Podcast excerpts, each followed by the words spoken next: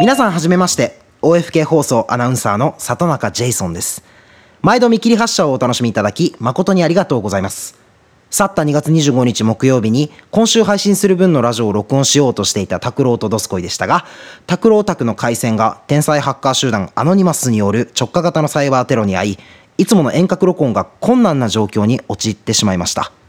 配信課長モートンによる猛反撃の末アノニマスによる被害は最小限に収まったものの結局今週配信する分が録音できませんでした。そこで特別企画と題しまして先月22日に行われました東西落語合戦の様子を配信いたします。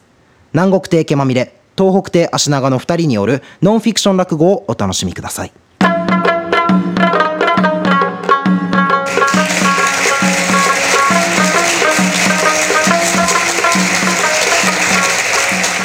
いやー、親に見つかるオナニーっていうのはいくつになっても恥ずかしいもんですな。あるところにトーモーという名前のクソガキがおったそうな。まあ私のことでさな。このトーモー、何を隠そう性欲の権限。インターネットもガーターベルトにしか聞こえない。彼女に大好きと言われてもパイズリと聞き間違える始末。この小話はそんなトーモーが初めて親にオナニーを見っかった時の話でございます。小学生のトーモー、体はが緊張。ただ、何せ田舎生まれだもんで、遊ぶものと言っちゃてめえのチンポコ以外思いつかなかったわけですな。家に帰っちゃ映画沈黙の戦艦を鑑賞し、おっぱいが出てくるシーンで一時停止をしてますと、おはようなんつってオイラの何分セガールが起き上がってきた。おいお前さん、俺を寝かしつけてくれや。いつもの握り込みコースで、なんて主人に向かって言うもんだからオイラも、なんだよ起きたのかい?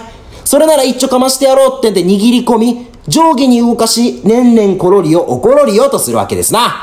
そこへただいまーと帰ってきたのは何を隠そう私の母上、MC かよこ。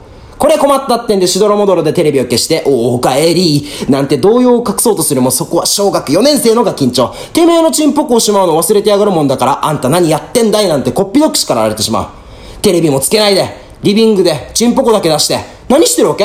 いや、暑かったから。暑かったらなんだよ？クーラーつけたらいいさ。チンポコだけ出して涼しくなる子に育てた覚えはないよ。そんな風に言われちゃこっちも黙っちゃいられない。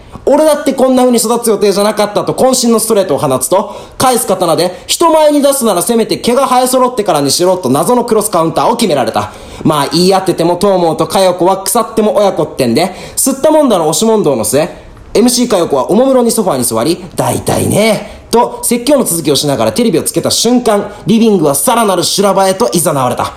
一時停止したままの満面のおっぱいがテレビに映り込んだのだ。そこで MC 佳代子は全てを悟り、ため息混じりにこう言った。もう録画も消しちまいな、これ。お前以外にスティーブン・セガールなんか見たやつ、うちにはいないよ。そこで私はこう答えた。いや、そんなことねえよ、おかん。だって気に入ってっから。俺のセガーレが。お後がよろしいようで。